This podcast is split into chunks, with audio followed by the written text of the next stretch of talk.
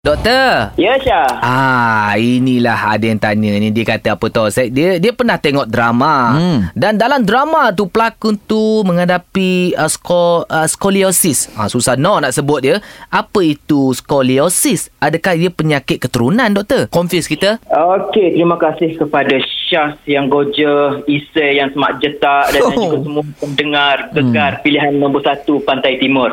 Okey, skoliosis ni di mana keadaan tulang belakang tu dia membengkok ke kiri ataupun ke kanan lah dalam bahasa nak imagine kat dia jadi macam bentuk tengok daripada depan ataupun tengok daripada belakang bentuk badan dia tulang belakang dia tu jadi sama dengan bentuk C ataupun bentuk S.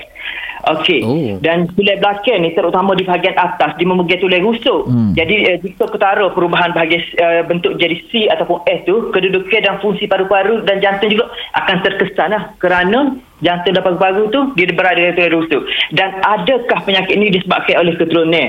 Okey, sebenarnya skoliosis ini dibagi kepada dua lah sama ada Mhm. congenital ataupun idiopatik. Ha, Congenital tu ialah kecacatan tulang belakang yang wujud semasa dalam uh, janin lagi. Suatu janin Hmm. ataupun semasa lahir. Dan Mhm. ia dia disebabkan oleh faktor genetik dan, dan keturunan lah. Mhm. Dan uh, kebanyakan dia juga disebabkan oleh idiopatik. Uh, bukan salah keturunan sahaja. Eh. Jadi idiopatik dia terjadi tanpa diketahui punca sebenar. Faham. Oh, kejap-kejap doktor. Adiabetik tu gapo? Idiopatik, idiopatik itu benda yang terjadi secara tiba-tiba. Ah, bagus, eh lah. Tapi kalau akrobatik akrobatik sirak.